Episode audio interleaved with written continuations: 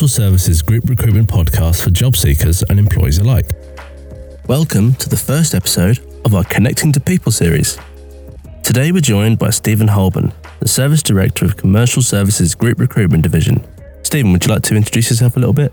Hello, all. My name is Stephen Hoban. I'm Services Director for Commercial Services Group, where operationally oversee our managed service and joint venture initiatives and our externally facing trading brands. We thought it'd be great to have an interview that followed the timeline of someone who has just started looking for a job, all the way to getting an interview for a job they've been hoping for. The first step of anyone's journey would begin with networking. So, Stephen, without further ado, a simple question with a not so simple answer. Why should you network? Yes, it's a really good point, Joe. I think it is an area that a lot of people don't take as seriously as they should in terms of their ongoing career progression. Uh, I think it's widely recognised that people who network efficiently and very much proactively engage with their network do tend to progress better through their careers. I think it was statistically broken down by by a business uh, professional and widely kind of used in seminars, etc. That about 10% of of your progression is down to being competent and, and good at what you do. About 30% is down to your uh, professional brand and how you're perceived by others. And, and, the remaining 60 is down to networking and your ability to do so effectively. So I think it plays a very important role in in your overall career and the, the, the life cycle of your career. But actually, I think there's many other reasons why being involved in, in, networking activities is important. I think if you work in a very specialist skill area, it can allow you access to similar, similarly minded individuals where you can share best practice or the latest intelligence in the market, and that can help you know indirectly widen your skill set um, and obviously, the the obvious one is, you know, it widens the number of opportunities available to you if your network is extensive and actively engaged. Um, so, yeah, I think it, it is important. I think also it's important to recognise there is a skill. Um, different people, I think, network to different levels uh, uh, naturally, uh, but to really you know maximize the effectiveness of network network it does take time it takes investment to, to not only make those appropriate connections in the first place, but to build those relationships and, and have an effective network. So it is a skill that you should treat as part of your job search, but overall your overall career planning is to invest the time and learn the skills to, to truly you know network effectively. Brilliant, thank you. I mean, 60%, that's a pretty significant stat to ignore. Um, for many of our listeners that may be panicking hearing that, can you settle their nerves and say when does networking truly begin? Are they too late? Yeah, oddly enough, I, have only recently been exposed to that stat myself, so I can I can empathise with everybody thinking, hold on, I've missed a, a huge chunk of of you know how I could have been progressing my career. So I understand that. I think the important thing is to recognise that there's you know, you haven't missed the boat. You can be right at the beginning of your career. You can be part way through, or you know, as as I may be, kind of in a mature career position. But there's still many benefits to networking. So even if it's something that you you know think, oh well, I didn't recognise that. It is something I need to work on. It's not too late. I think when does it begin? Well, actually, it begins it, with with every interaction you make, really. Um, well, maybe not every interaction, but certainly every business interaction. So it's kind of with every colleague that you come across, every customer you deal with, every potential client that you may or may may or may have spoken to or developed a long-term relationship with, and even some prospective individuals that you know aren't in your network yet, but you can see through uh, what they do on a daily basis, perhaps a role that's very similar to yours, or they are recognized experts in a particular area or influencers or whatever you would call it. So I think from the minute you understand that it's an important role, then that's the perfect time to start. It's not too um, disastrous to suddenly think, well, I've never really been involved in this, so you know now I'm going to have to replicate the last 20 years and make up for it. Um, but it is it is an amazing statistic, and it did take me by surprise. But I think once you know that, you can look around, probably in your own experience, and see, you know, individuals that have progressed um, and think, well, I didn't really understand why they have maybe, you know, got that job that I could have went for. But we do, whether whether it's a, a British thing, I don't know, but certainly there's a little bit of a hiding behind our own bushel. So we kind of believe that if we just go about doing our job diligently and do a very good job, then the career opportunities will come our way. And for some people, that that does happen. And for some really progressive organisations, they have things in place that recognise talent coming through their organisations and are very proactive in managing that.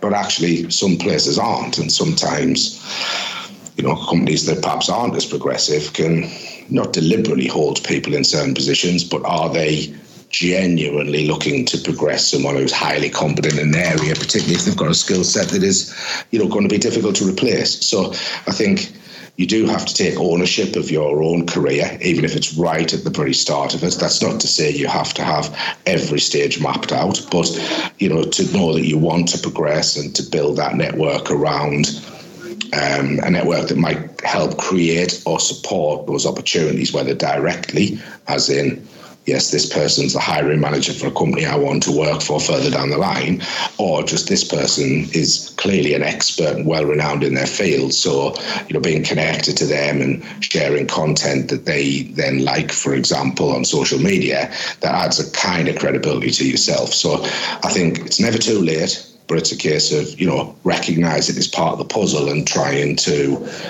you know find the strategies to give it the time it deserves. I think. Amazing. Thank you.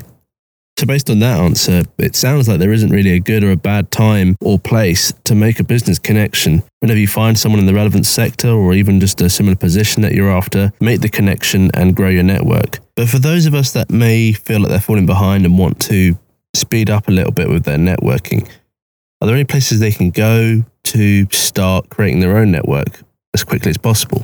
Yeah, absolutely. And I think, you know, there are certainly well, particularly now more than ever with things such as, uh, you know, the, the, rise of things like webinars. In, in, perhaps maybe ten years ago, if I look at my career, it would it would have to be around attending, you know, large large um, conferences or seminars, you know, a trip to London and a day out to try and maximise. It's very difficult for people to do that, particularly in in less senior roles, because you know you can't really say to your your hiring manager, "I want to go to London because I, you know, potentially want to network with all these people."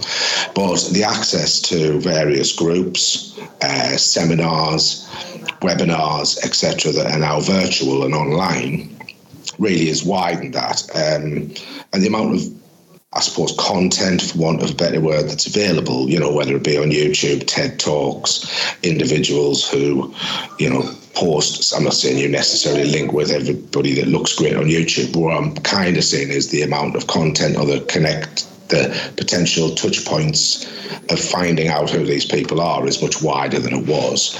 Uh, but yes, you know, eh, on a more basic level, it might be as simple as finding small groups of like-minded individual business owners in a local area uh, with a view to networking to drive uh, greater sales generation opportunities. On a on a larger corporate level it might be you know looking at individuals who have same the same roles as you do in different organizations.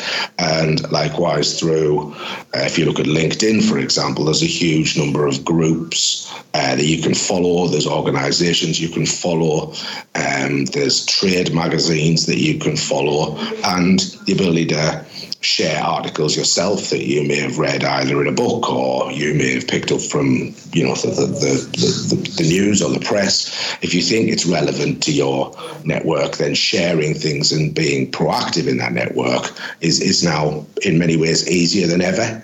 It still takes the work but the, the the touch points that are open to you are significantly more through the rise of, of social media than perhaps they were 10, 20 years ago when it would be, you know, perhaps a bit more of a face to face, old school style way of networking. Excellent. Thank you. So, would you say that there are any important factors to consider when trying to create these business connections? Yes, I, th- I think there is. I, I think that there needs to be, so, so first of all, there needs to be a kind of reason for the connection. You know, just suddenly deciding that you don't think your network is, is very large. So, if I, if I just take LinkedIn or Facebook as an example, to suddenly rush out and try and connect with everybody doesn't necessarily mean you will you will have a good network. I think the important thing is to focus on having a good network, not a large network. I think it's also important to be open and honest with people that you are engaging with. So, and also to do so on a reciprocal or mutual benefit arrangement. So, you may not, for example, want to reach out to you know the chief exec of Google and say, you know, I'd love to connect with you because at some point I want to get a job with your organization. I mean, that might actually work. I don't know, but you know, it's more likely, for example, that you may reach out to uh, say you're a procurement manager, you may reach out to various other procurement managers across your sector, whether that be you know, something very specific like FMCG or recruitment or uh, public sector, and say, you know, I'm, I'm really keen to connect with like-minded individuals that work in the same space for the sharing of sharing of ideas and collaborating in the future. And you know, when someone then comes back and, and makes that connection with you, it's perhaps then about you know taking that next stage. Can can we find five or ten minutes to catch up to see that where you know where our interest is interests might be congruent and where there's a space for us. And part of that is, I think this is my personal approach, but part of that is about understanding how you may be able to help them because there's a lot of relationships and a lot of stuff on LinkedIn, for example, that I'm sure we all get, which is, you know, I'd like to connect because I want to sell you something. Um, now that's that's a sales generation call as a kind of replacement from from a cold call. Whereas if you're trying to create a relationship where it's can I have some time to find out what sort of thing might be interest of interest to you should I come across it, then that's builds a builds a relationship based on reciprocity, which you know is often more effective in terms of creating a long term a long term relationship because you know, if you can do something for somebody else, then human nature kind of dictates at some point they'll be more inclined to want to do something for you. And that something might be make another connection that might be even more relevant for you. It might be, you know, giving some sort of uh, credibility to, to content you share. It might be, uh, you know, might be as literal as making you aware of an opportunity that's coming up in their organization. But I think it's it's kind of important. I suppose the point I'm making is you want to build a network that's around much more than just who can I, you know, who can I reach out to the next time I'm looking for a job. It's mu- much more multifaceted than that. If it were, if you truly want to be a really strong, strong and open network. Great. So if you build networks, you should find openings where there wouldn't have been any otherwise. A network contributes a significant amount to finding your dream job, so make sure you get started. Next week, we'll be discussing CVs with Stephen and how to construct one from the ground up. See you then, and make sure to tune in at the end of the month to hear the full unedited interview.